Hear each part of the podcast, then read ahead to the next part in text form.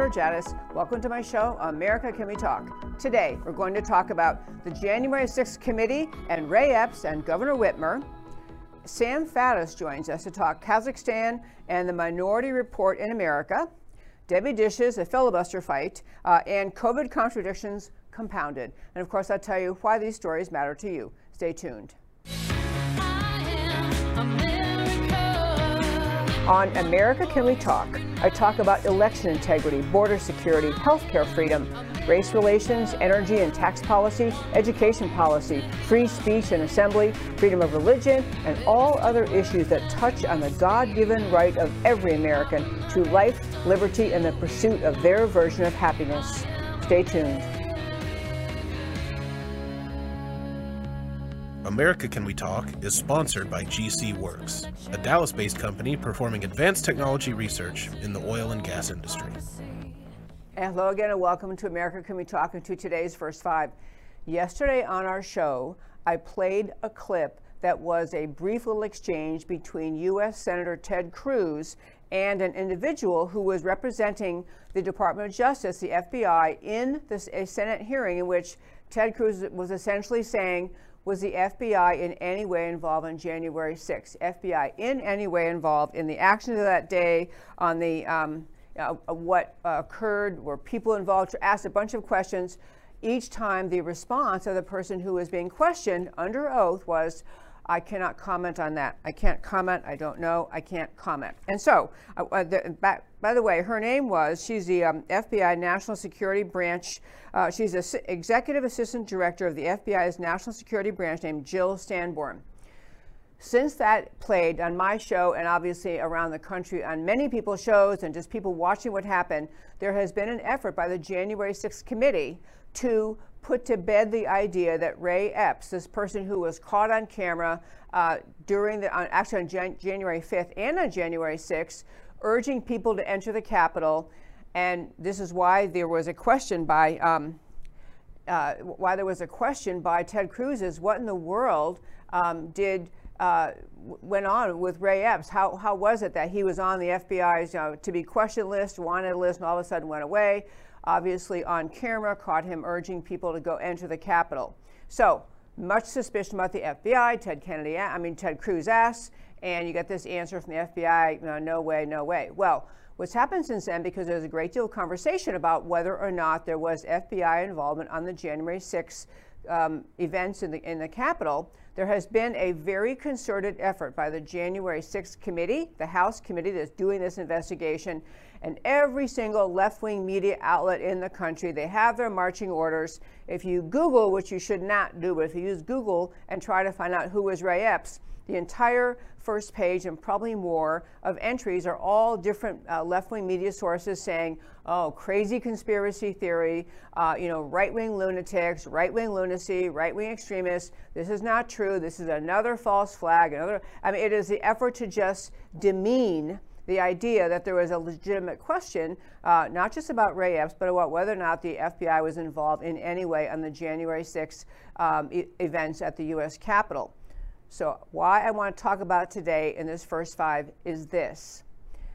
There is in this country not just suspicion about Ray Epps or just about January 6, but a truly deepening uh, and, and very alarming lack of respect, lack of, lack of trust in the American people for the FBI and the Department of Justice. And this is because, not just because of what happened on January 6th, but because we had three years of the FBI and DOJ continuing to perpetuate and lead America along on a completely true false flag operation, which was a Trump Russia collusion hoax.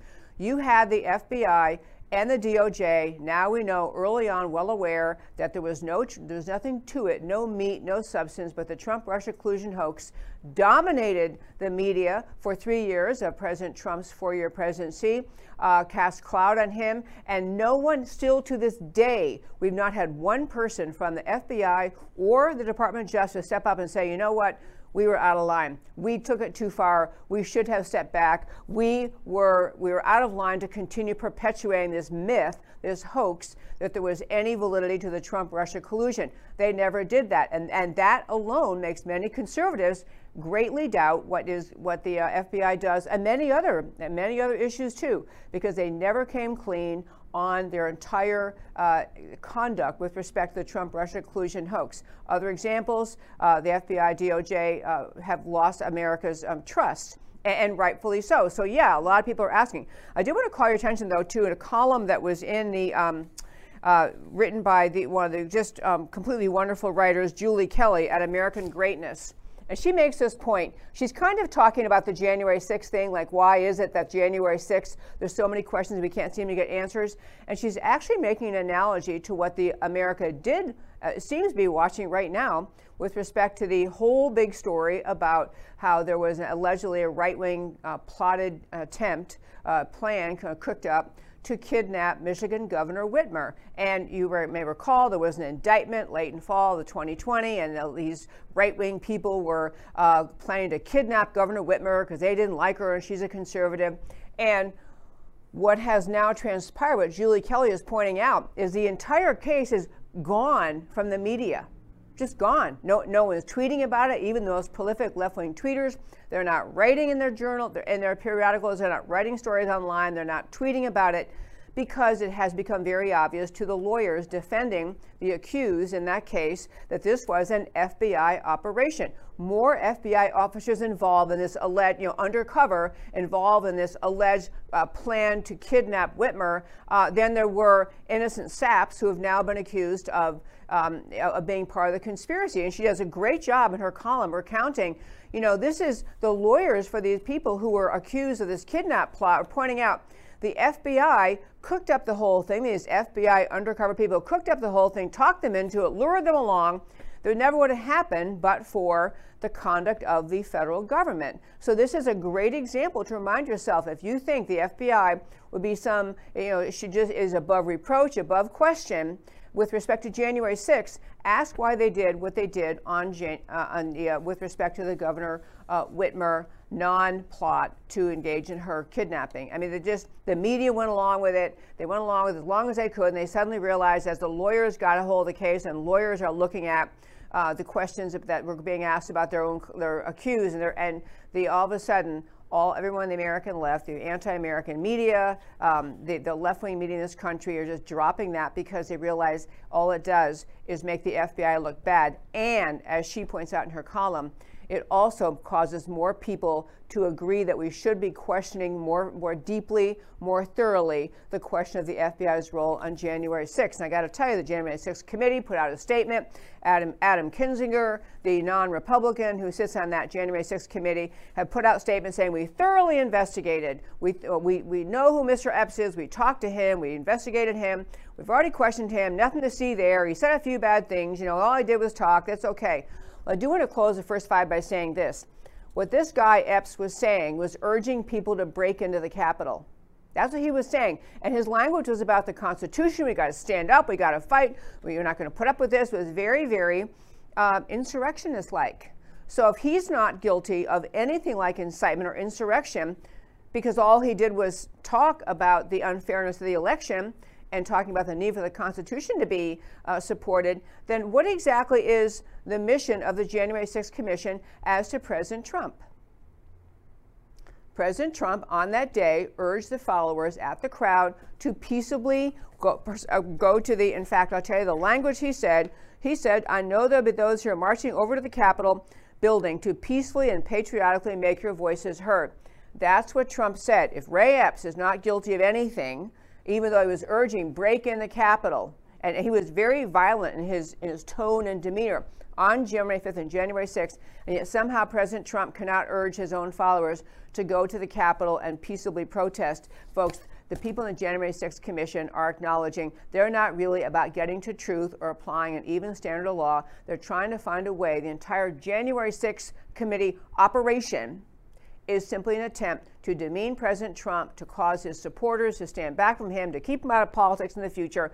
I'm not particularly urging that President Trump should run for president again at all. I'm just saying the January 6th Commission is a is a ludicrous hoax. It is designed. It's a political weapon being used to cudgel and pummel President Trump and his followers, and they are not to be honored or taken seriously. I'm glad Jim Jordan and others are refusing to co- to uh, cooperate with them because this is just another uh, left-wing witch hunt, as was the entire Trump-Russia collusion. And that, my very fine friends, is today's first five. So we have joining us a gentleman who's joined us in the past. I want to give him a, a really proper introduction before we get into. We're going to talk about Kazakhstan, um, but I want to give him a very thorough uh, uh introduction uh, that he really deserves. So uh, Sam Faddis, or full name Charles Sam Faddis, um, he is a senior partner at Artemis LLC. But the reason we're talking to him today is he's a former CIA operations officer with 30 years of experience in the conduct of intelligence operations in the Middle East, South Asia, and Europe. On his last assignment, and this is a very cool thing, his last assignment prior to retirement in May of 2008 was as head of the CIA's terrorist weapons of mass destruction unit. He took the first CIA team into Iraq in the summer of 2002 in advance of the invasion of that country, has worked extensively in the field with law enforcement, local security forces, special operations teams, since his retirement, he has written extensively, provided training to a wide variety of people. He does a great deal of serious substantive media interviews on the, the uh, challenges, the national security challenges America faces. Uh, he's founded or co-founded the online magazine AND, A-N-D, the ANDmagazine.com. Great place to go for serious, substantive uh, discussion of issues facing America. And today we want to talk with him about Kazakhstan and what we've all been watching in the media uh, going on there. So let's welcome Sam Faddis to the show. Hello, sir. Great to be here. Thank you. Good to see you again. Good to see you, sir. Well, you know, I have one thing I'm going to show our listeners. I know you could do this without any help, but you know, people read stories about Kazakhstan. They're saying, where is Kazakhstan? I couldn't even find it on a map. So I sent Mr. Becker, my happy producer, a quick map to put up to show our listeners where it is. And for those of you listening on radio, go ahead and put it up if you would. Um, on our radio listeners, I will just tell you that Kazakhstan, you didn't get it. Okay, you didn't get it. Never mind about that. Okay, I'll just tell you. Kazakhstan, you can't really see the map I have in front of you, but Kazakhstan um, is to the north is bordered by Russia, to its east bordered by China. It has uh, to its um, southeast, it has, I can't even say it right, uh, um, Kazakhstan, I don't know, but uh, Uzbekistan is, is right beneath it. Um, and below that is Turkmenistan. So it's right in the middle near China, Russia, and all of that. And the reason I want to say that is I think the first uh, thing that I want to try to, or I want to get to this point later, I guess, Sam, but, uh, is which about why anyone would possibly care about Kazakhstan. But let me start with this. We've been reading in the media that there have been riots and protests in the streets and vi- very violent protests um, in, in uh, for what reasons, I guess we're hoping to find out uh, from you from Kazakhstan uh, allegedly about gas prices or prices going up. But is there some suspicion among people familiar with that part of the world that this was an instigated riot, or is this actually a naturally occurring organic thing in Kazakhstan? Well, uh, like like in all cases, it's always a little bit of both, right? I mean, Kazakhstan, yes, we got gas prices that went up, and specifically, we're not just talking about gasoline, but we're talking about natural gas so it's the middle of winter and you're talking the dead heart of Central Asia. Um, and it's extremely cold and folks are barely skimping by. As it is and natural gas prices have gone up to the point where you literally can't heat your house or cook your food um, and you can't run your vehicles gasoline prices. So these are these are not just i went to the store today and i had to buy ground beef as opposed to sirloin steak. This is i might not be able to eat today kind of issues with a government that really doesn't enjoy a lot of uh, domestic support anyway. It's an unstable area. It doesn't take much to knock it over. Um, so that I mean that's that that's the basic precondition here. Is there a concern? I did read one commentator was there expressing concern that maybe the Biden administration had been on the ground underneath the uh, radar trying to urge this, this protest. Is there some suspicion that Biden administration is causing this, or is that not accurate? Well, I think it's entirely possible that there are people out with the State Department saying things that are probably ill-advised, but no, I don't think the Biden administration it, it is behind this. I mean, the Biden administration, if if anything, is busy sort of retreating all over the world.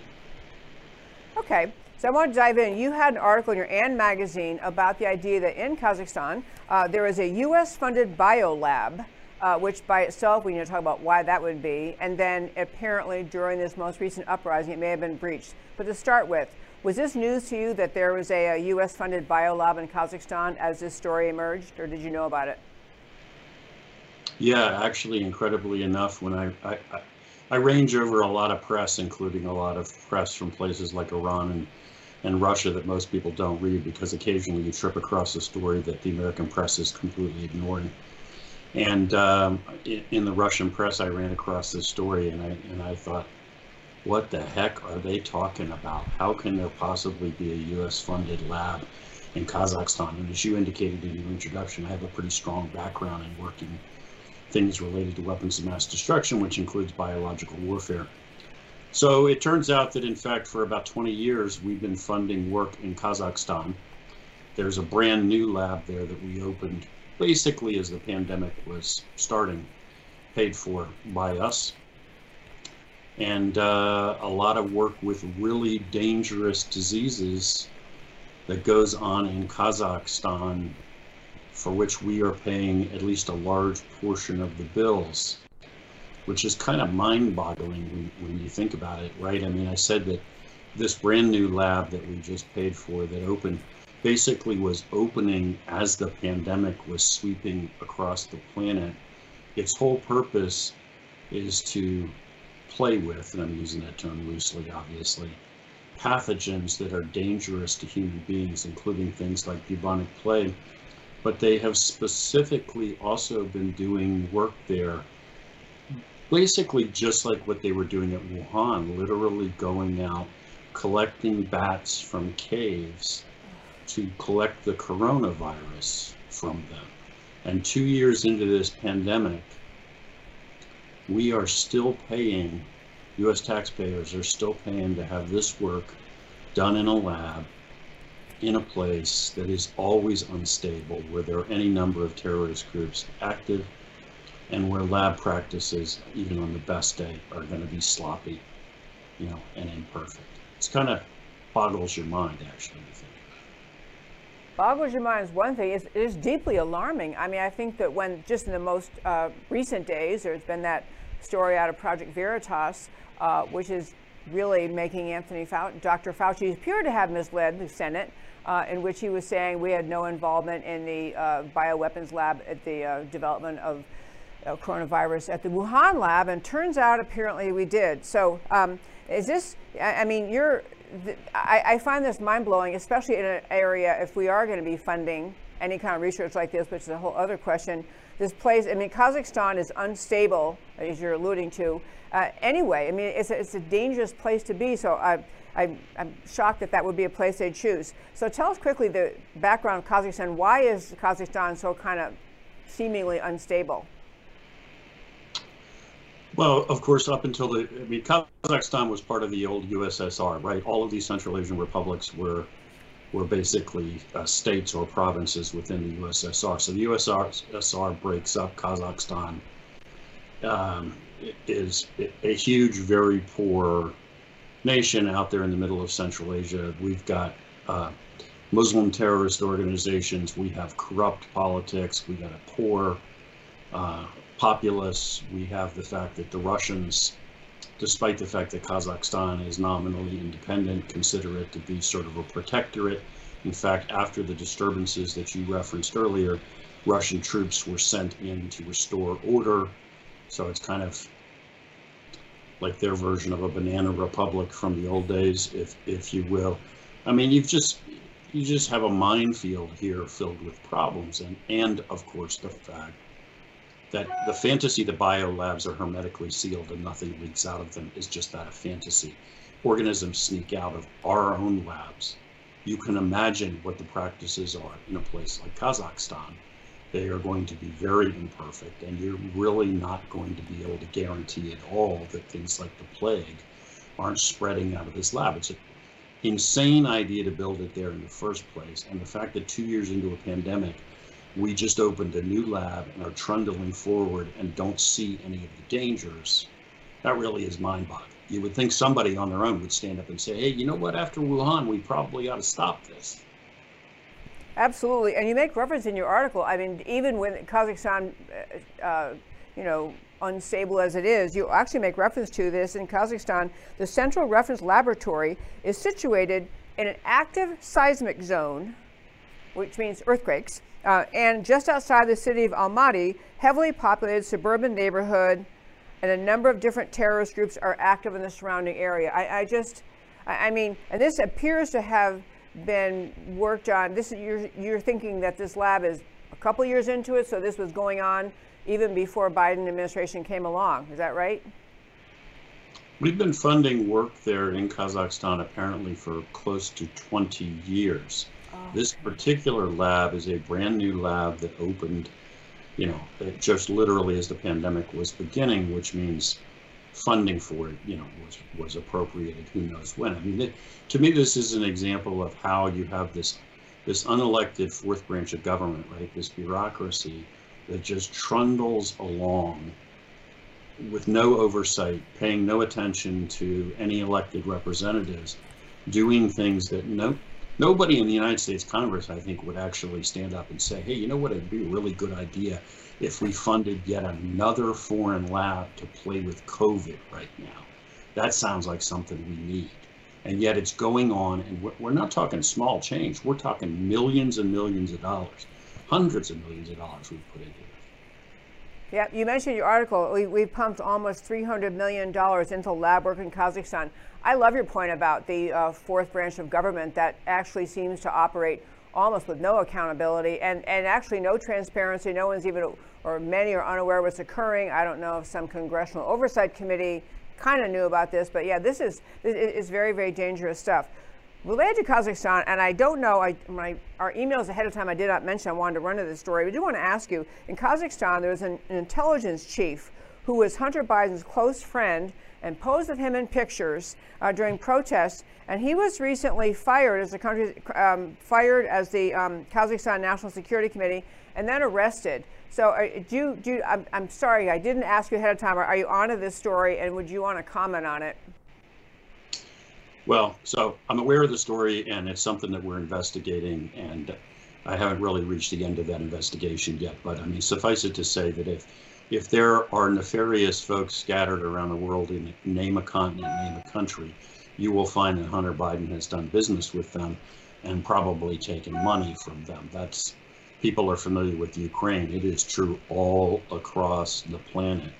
His operation of you know, influence peddling, selling access to dad stretched across the globe. Absolutely, it did. And actually, this ex-security chief was arrested as, as a, I mean, the the government is cracking down on the protests. They've had deaths, and, and you know they're they're unable, I guess, to meet the demands of the people to get adequate oil, uh, gas, and, and you know basic energy they need. And so they have protests. They have people dying. They're trying to repress the protests and they end up uh, cracking down this one guy. Maybe I'll come back to you on that when you've done that investigation because several sources I read were, were talking about very concerned about, you know, Hunter Biden's connection. As you say, he's connected with all sorts of nefarious folks around the country, around the world. Um, this guy who was his friend, in fact, there's a picture of him, of Hunter Biden posing with this uh, gentleman. Um, his name is Massimov, and he was described by Hunter Biden as a good friend uh, now been arrested uh, based on his conduct over this. It's kind of messy. One other thing I know we have to keep on our time thing. Um, you wrote an article about, um, for our listeners, there was a, a, film, there was a Tom Cruise film called Minority Report. And basically, in that film, they had precogs, those allegedly people with, who could see the future, and they were arresting people in this movie for things that the precogs told them might happen or would happen and you made this analogy to that. I actually, what's really odd, I just talked about this movie in the show a couple days ago, but back to your point, you're talking about this concern that something like the minority report mentality might be developing in America used with respect to artificial intelligence. Can you talk about that? Right. Well, folks may or may not be aware. Uh, we've we've gone way down this road of defining sort of anybody who's in opposition to the Biden administration and its policies as being at best borderline domestic violent extremists.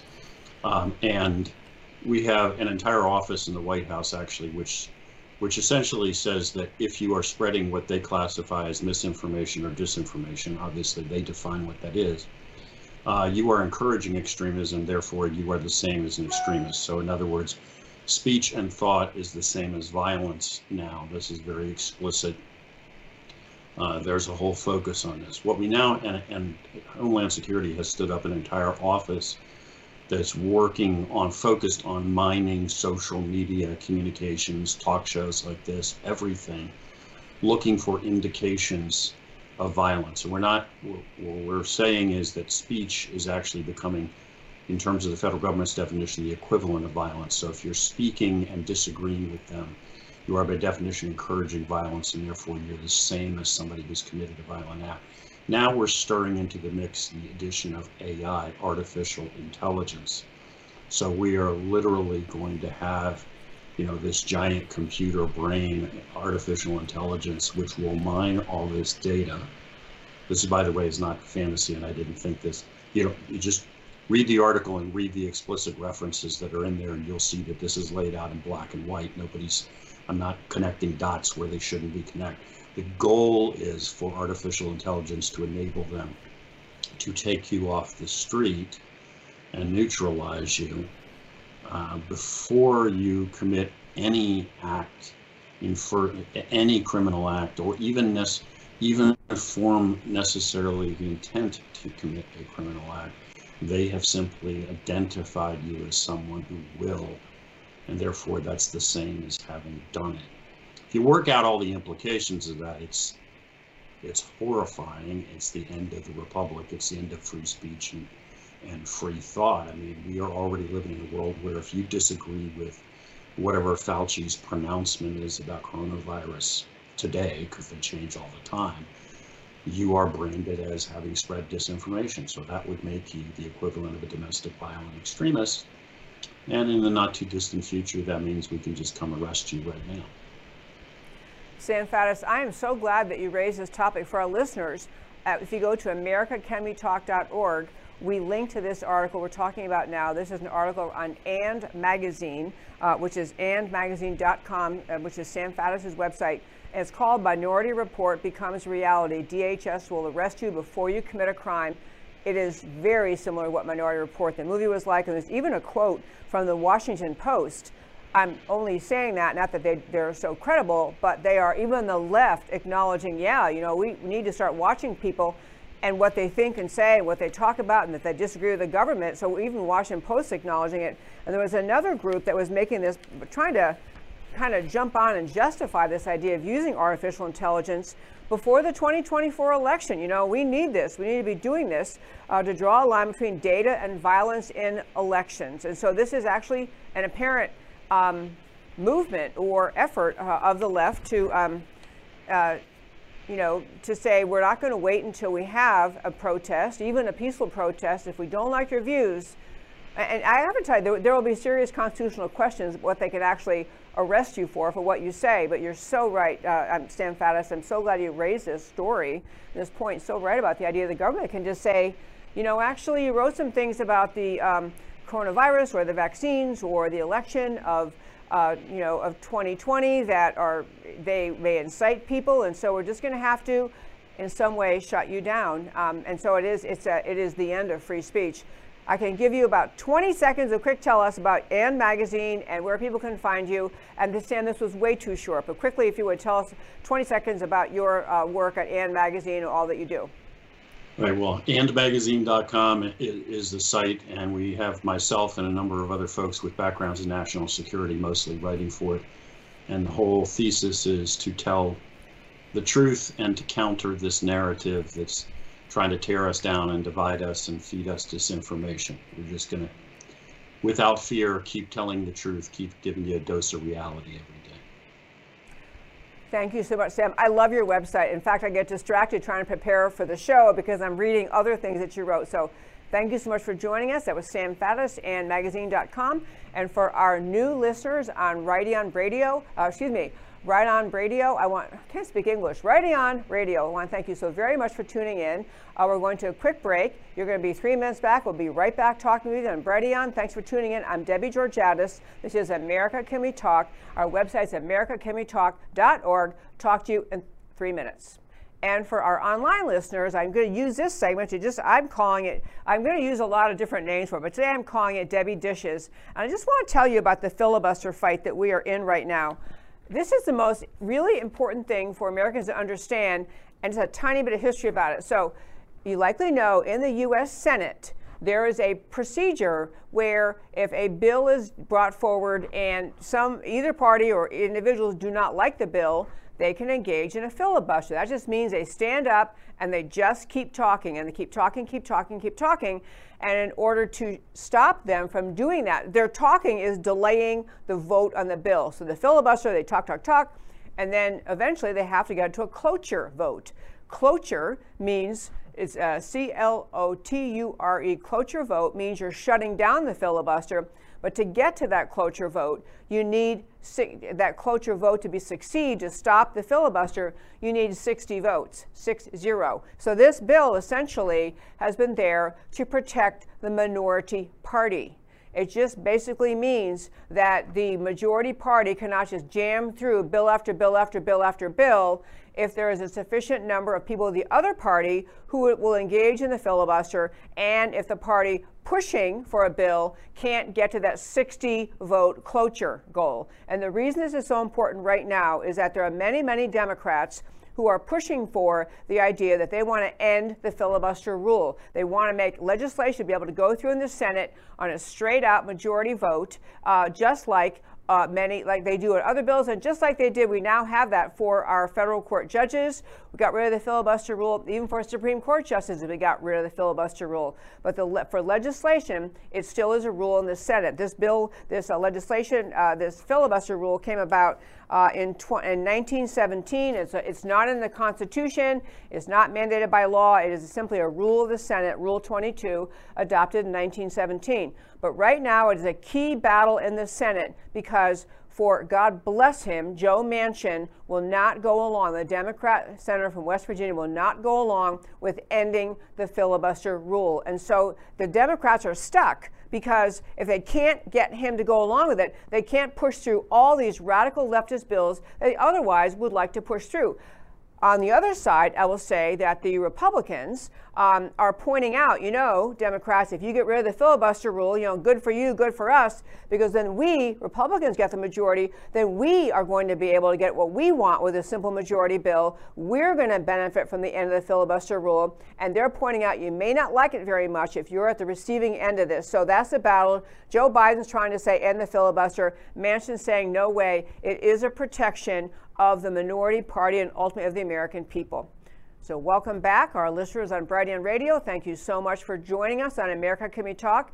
My name is Debbie Georgatos. Our show is America Can We Talk. You can read all about it and learn about our past shows, interviews, our blog posts at our website, americacanwetalk.org americacanwetalk.org. And so I want to go to our, um, our last topic I want to hit today. And I got to tell you, uh, this is a, a most interesting topic. I know you've heard me talk, we've had many, many doctors on the show. We've had experts talking about COVID and the, and the treatments and the, um, and the dangers of the vaccines and the VAERS data that shows death and injury from the vaccines and what's in the vaccines.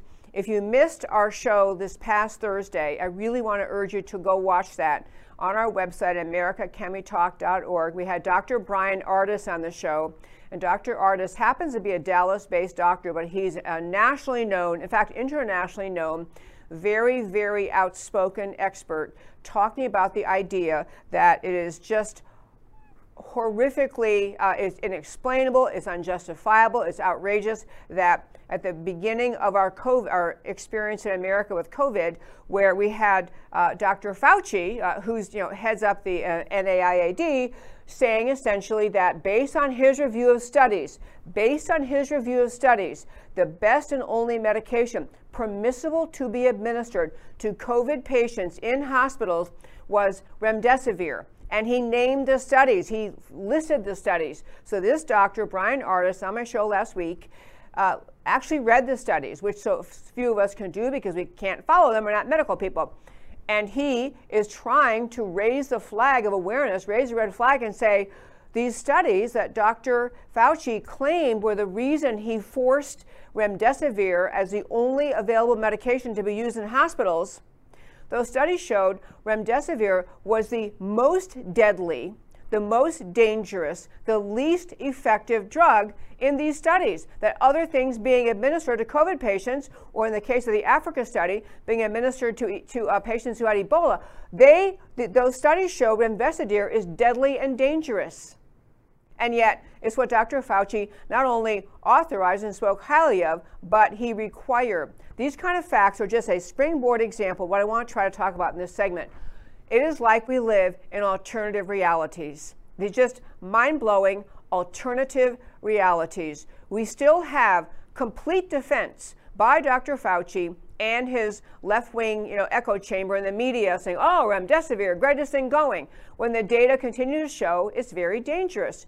And we have people on the other side been trying to say from the beginning of our experience with COVID, you know, we actually have hydroxychloroquine, ivermectin, inhaled budesonide, very, very effective, long, long in place. Patents have lapsed, lapsed, therefore they're inexpensive, they're, they're time tested, they're very effective, and they do a beautiful job with, to help people with COVID.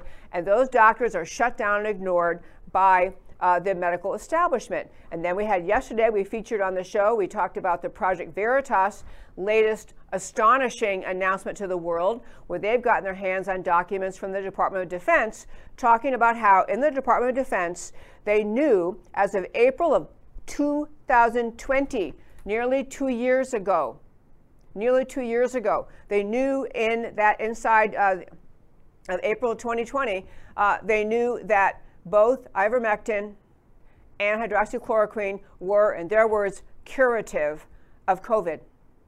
But we didn't get, we couldn't get that acknowledgement from Dr. Fauci. We're living in this endless contra- uh, world of contradictions. I want to point out some more today. So there is a, a top uh, epidemiologist out of Stanford named um, Professor John Ioannidis, um, and he was one of the early ones uh, during COVID who was trying to make the point across the country, trying to say, we never, we never, in response to a virus, we never quarantine healthy people. This, what we're doing is makes no sense. He's continued to be outspoken, been accurate, been doing studies, try, trying to say, what in the world are we doing? So Professor Ioannidis has a new um, study out, and I believe I sent this to uh, a graph to uh, Mr. Becker. This is his study. I just want to show you this. This is what he's saying is the infection fatality rate from people who have, uh, who actually become ill. They, they're not just test positive for the virus,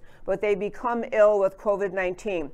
This is the fatality rate. The, the fatality rate, overall, just to make something, say it the positive way, for everyone under 20, if you're under 20 years old, your COVID survival rate for people under 20 years old is 99.9987%.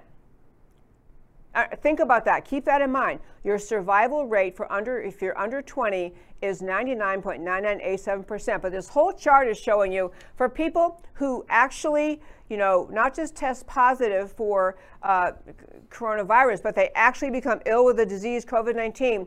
This is their survival rate. Look at that 70 plus. 70 plus, um, meaning a person who's 70 years or older, uh, uh, care at home, a 2.9% survival rate. On, so it's not even a 3% death rate for people over 70. And everyone over 70, 4.9, meaning that 95, over 95% of people who contract COVID at over age 70 survive. And he's making this point that we have continued to treat COVID 19, the coronavirus, as this fear inducing, you know, must uh, set aside all protocols, all assumptions of the right to freedom, all freedom of the people to make their own decisions about uh, about whether to stay home and wear a mask, make their own decisions about whether or not to get a vaccine or not to get a vaccine. We've, we've had tremendous pressure out of the federal government to shut down doctors and medical boards who want to uh, doctors who want to treat with inhaled budesonide, with ivermectin with hydroxychloroquine because these things work. And yet you've had the entire pressure, the medical establishment out of Fauci since the beginning, pressure on medical boards around the country, and those medical boards in turn pressure doctors. I know I have friends, personal friends who are doctors, who've been called in front of the medical board in their states for prescribing what the DoD said as of April 2020, they already knew that these, these uh, treatments we've been mentioning, the three I mentioned, budesonide, ivermectin, hydroxychloroquine, are curative. And yet we have the establishment in this country, medical establishment, pushing back and trying to shut down doctors, punish doctors, fine doctors, threaten them their license being taken away. So uh, Ioannidis, this Dr. Ioannidis, continues to push, why aren't we looking at the facts? Why aren't we looking at the facts? And so we now have, as we recount on this show many, many times, uh, you have the drugs you've been talking about, hydroxychloroquine, ivermectin, inhaled budesonide, all have tremendous, actually peer-reviewed, double-blind studies showing that they're effective for COVID. So the re- people who actually read and think are awake more than ever to the idea there's something very, very strange going on here because these treatments of work, work you saw Dr. Ioannidis's numbers, the vast majority, overwhelming majority, over 99% of Americans will survive just fine, even if they happen to get the virus, even if they happen to become ill with COVID 19. And yet we are allowing the entire American population to just float along with whatever is the latest ruling, the latest idea, the latest proposal coming out of the federal government and, and actually seeping its way down. So now you have in New York City, and I believe Chicago, you cannot go to a restaurant, you can't go to public places without a, a vaccine passport. A vaccine passport for something that has the cure rates you just saw. You, I, I, you might think, uh, didn't she just say this yesterday? Yeah, I said this yesterday and a lot of other days too. But I want you to wake up and recognize there's no justification for what is occurring for the tyranny that continues to flow out of the federal government. This whole notion of we're going to have to shut, maybe shut down airline travel. You know, you can't get on an airplane uh, if you have this, and you must, you know, you must be restrained in whether you can travel. There's talk about actually interfering with even driving travel, like at state lines they'll stop and check you. Stories mount up, mount up, mount up all the time about new COVID restrictions when the numbers and the available treatments ha- there's no justification for what they're doing. But I want to hit a couple of things that are actually occurring um, around the world and come back to what America should do. So around the world, in Quebec, in Canada, they are now uh, they have now announced they're going to significantly tax unvaccinated Canadians. They're going to tax you for not getting vaccinated in this context, in the context we've just been talking about, that most people survive. Almost everyone survives COVID. And you did have, you recall, we talked about yesterday in the show, we had the head of the CDC, Dr. Walensky, uh, acknowledging, admitting that 75% of the COVID deaths over 75 occurred in people with at least four comorbidities. Healthy people are not contracting and dying from COVID. Yes, there are some who do. Very, very, very few. And frankly, people who probably do not pursue these available remedies early on, like ivermectin, hydroxychloroquine, and inhaled budesonide, because they've been scared away from them by the Fauci uh, regime that scares them away from treatments at work and encourage them to go to the hospital where remdesivir, which has remdesivir, which has a very dangerous um, the studies that where they look at its efficacy, it's a dangerous thing to administer. There are safer remedies. Those people pass on. I'm getting at the point.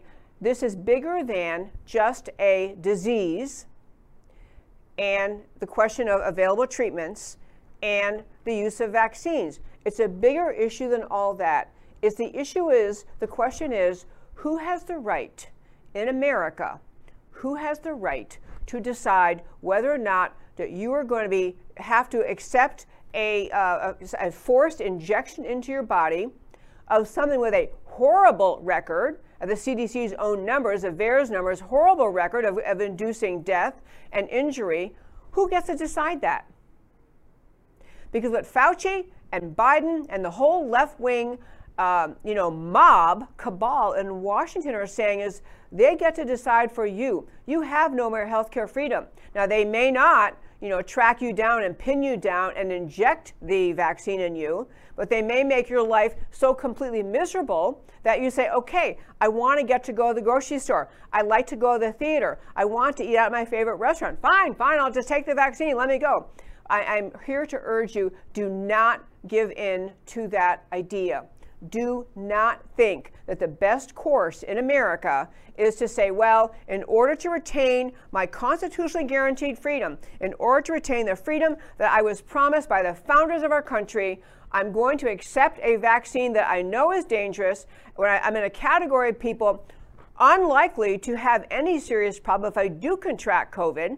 And then all the, and, and, and yet you're going to say, I'll give up my freedom in order to have, you know, my, I'll give up my freedom to decide my healthcare choices in order to get my freedom to get to go to the movies or the grocery store or a restaurant, wherever you want to go. I want you to really think about what the reason is that Fauci and others like him around the world are putting citizens into these kinds of impossible paradoxes, putting us into a box that would say, you're going to do exactly what we say, or you'll never have freedom again. That's what they're saying to you. That's what they're saying. So I'm going to finish on these other countries that come back to America. So I told you in Canada, they're threatening to significantly tax the unvaccinated. Significantly tax. In Italy, they recently said everybody over age 50 must get a vaccine, period, full stop. No exceptions, no religious exemptions, no health frailty exemptions, not, everyone over 50 must do it. It is beyond beyond absurd, but that is where we are with, in these other countries. So you have Italy saying that, you have Canada saying that, um, you have many of the Western European countries saying, you know, actually, uh, we are going to push hard. And the UK is very much like this. UK used to be the bastion of freedom, the you know the source of the Magna Carta and the bastion of freedom. Man, they are shut down to beat the ban, And vaccinations are uh, they're not absolutely mandatory for every citizen, but they're very very much pushed. And, and then in Australia, and we're going to get to the boosters in just a second. In Australia, you know they had they have they've had horrible conduct by the federal government, tyranny, shutting down uh, communities, shutting down workplaces, forcing people to quarantine at home. I mean, all the things they're doing. And they still have had, you know, they've had protests, and you never see these. We could do a whole show one day, by the way, just airing all these protests that happen around the world. The left wing media will never report them. They try to make you feel like, oh, everybody else is going along with the vaccines. Oh, you know, you're the only kind of loopy person who's still opposed to the vaccines. They don't tell you what's happening around the world, which are significant large protests in countries all over the world. But back to Australia, huge protests, and yet as they move forward, their latest thing they announced is not only that you have to have vaccines to work, to go to your job, but they're actually saying, all, all people, all employers in Australia must require their employees to get a booster shot. Not the uh, shot one, not shot two, but the booster shot. Must get the booster shot within the next 30 days. Next 30 days, or you'll be fired. You can't work without getting shot one, shot two, boosters. And this comes on the heels of, and I want to point out something huge, huge about the boosters the World Health Organization, you know, big pusher of all things uh, vaccine related and all uh, fear mongering about COVID to beat the ban. The, uh, uh, you know, so funny, call them WHO. The WHO, the World Health Organization, has now finally said about COVID vaccines that they, and I want you to listen, these are their words, a vaccination strategy based on repeated booster doses of the original vaccine composition is unlikely to be appropriate or sustainable. They're admitting that the boosters don't help. They're admitting that the boosters do not, eh, not protect people, they, they aren't effective. Couple that with the fact that the three vaccine manufacturers in America, the vaccines most people have had, if you've had the vaccines, two of those companies have said their vaccine is only really effective for six months. Six months. So you're going to be back six months later getting a booster or some other vaccine they developed to deal with some new, you know, iteration or mutation of the virus. And the other, the third company, said their vaccine's only effective for two months. I want you to start to see the regime you're, you're going to start to live under unless you protest, unless you say no, unless you just say no. And that is for the rest of your life on earth.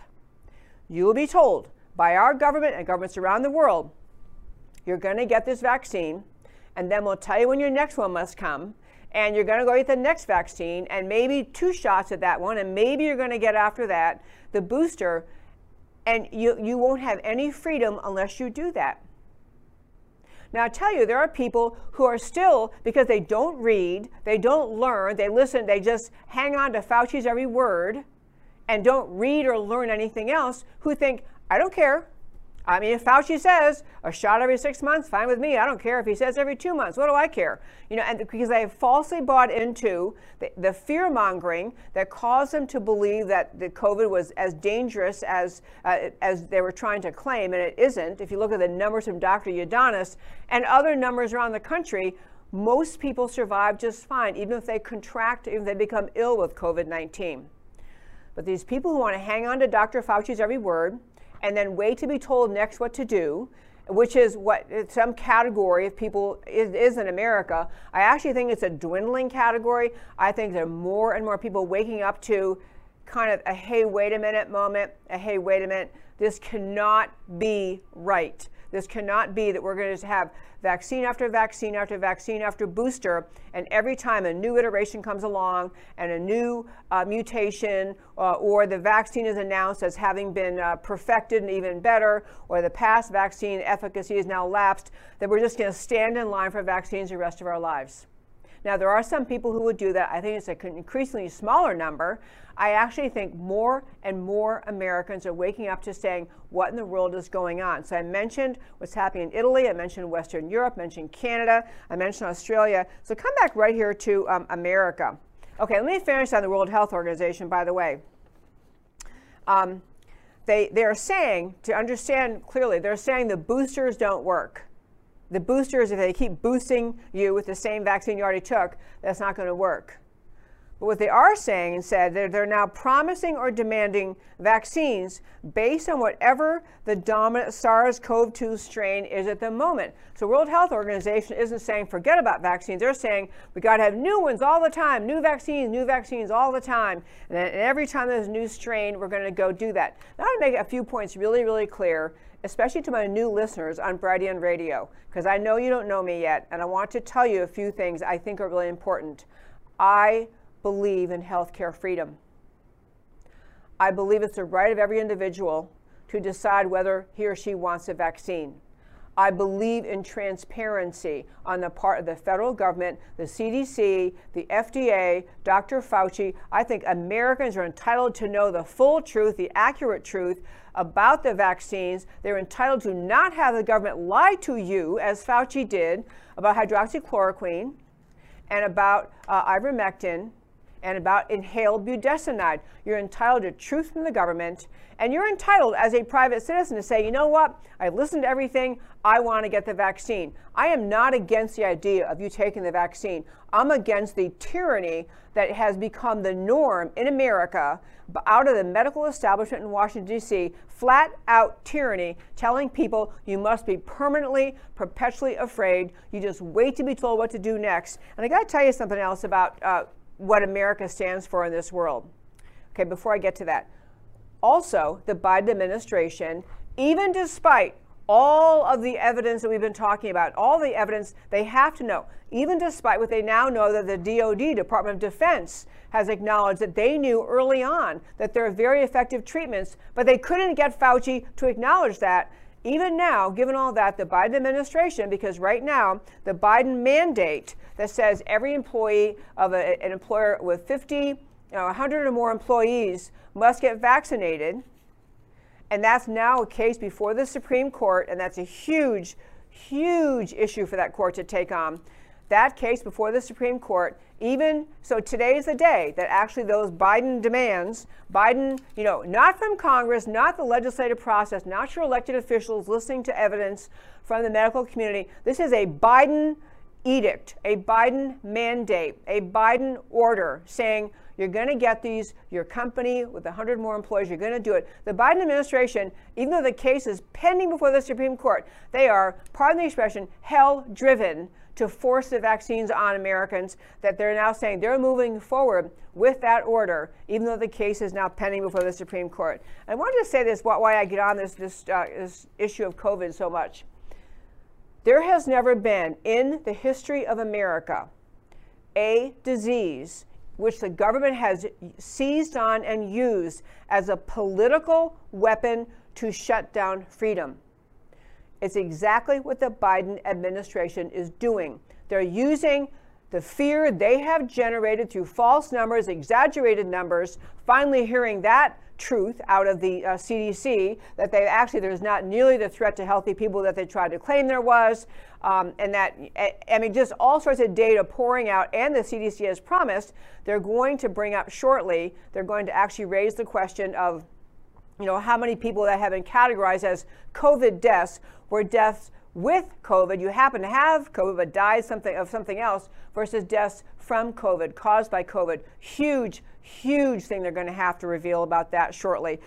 I just want you to know the world needs the American people to be leaders. The world needs the American people to show the world what it looks like to stand up for freedom. That's what Americans need to do. We need to be the ones in the world that other countries look at and say, look at America, they're standing up and the government's finally backing down. The people in Australia and Canada and Italy and all over Western Europe and the UK and New Zealand, they're looking to America to show that we are leaders and we need to step up and be the leaders and stand up for freedom.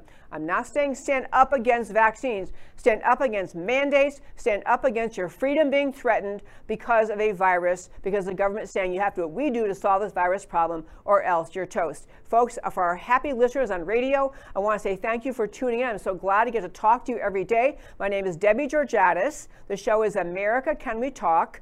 The website is americacanwetalk.org. I urge you to go to our website, tune in, find out more about the show, the interviews, all on the website, and I will talk to you again tomorrow at 3 p.m. Central Time.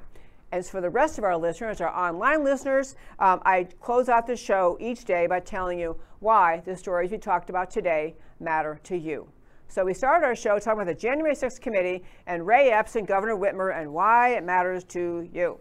So, Beltway politicians have no idea how much trust in the institutions has been destroyed. Americans know the Russia collusion hoax was ginned up by the federal government and the Clintons.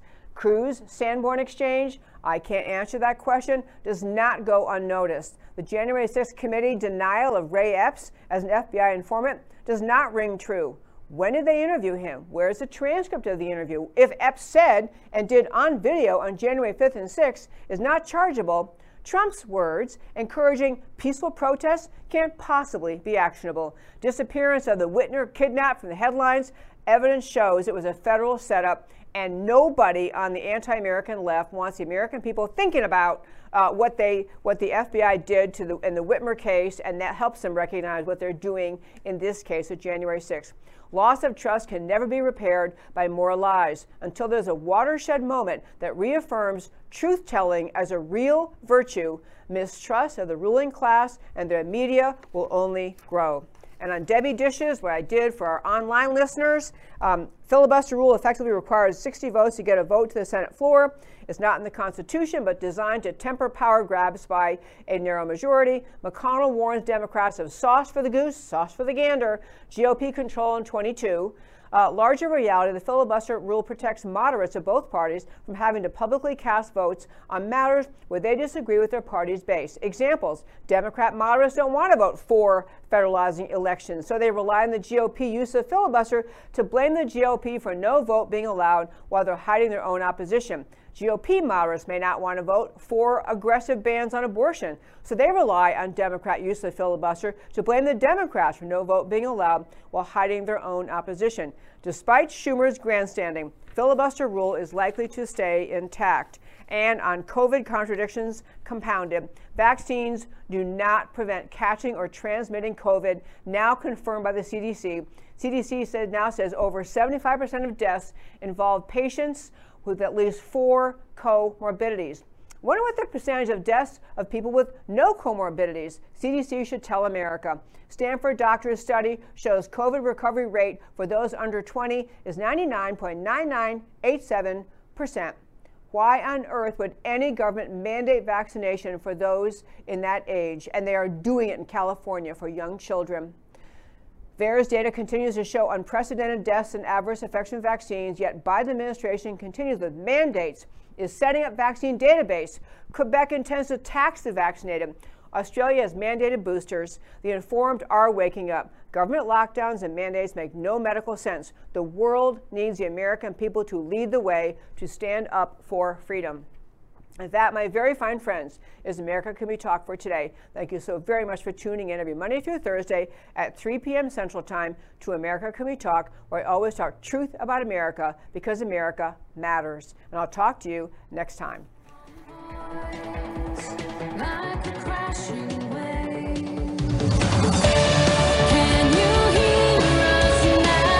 America Can We Talk? Truth about America.